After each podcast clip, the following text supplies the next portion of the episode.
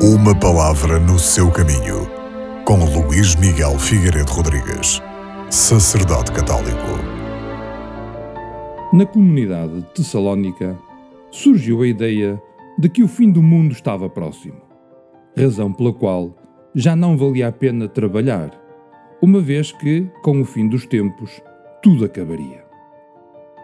A esta ociosidade, motivada por razões espirituais, ainda que mal entendidas, São Paulo contrapõe dizendo que toda a pessoa deve viver do seu trabalho, incluindo o sacerdote, a fim de não se tornar pesado para ninguém.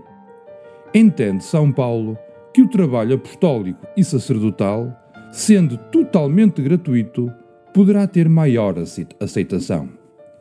O trabalho, o trabalho humano, procede imediatamente das pessoas criadas à imagem de Deus e chamadas a prolongar umas com as outras a obra da criação dominando a terra.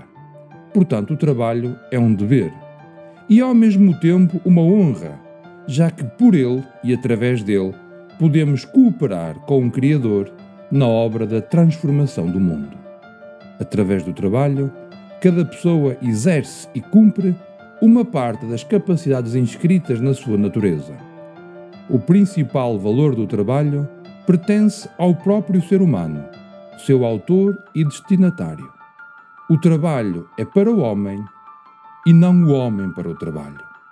Cada um deve poder tirar do trabalho os meios necessários para a sua subsistência, para si e para os seus, mas também a possibilidade de servir a comunidade humana.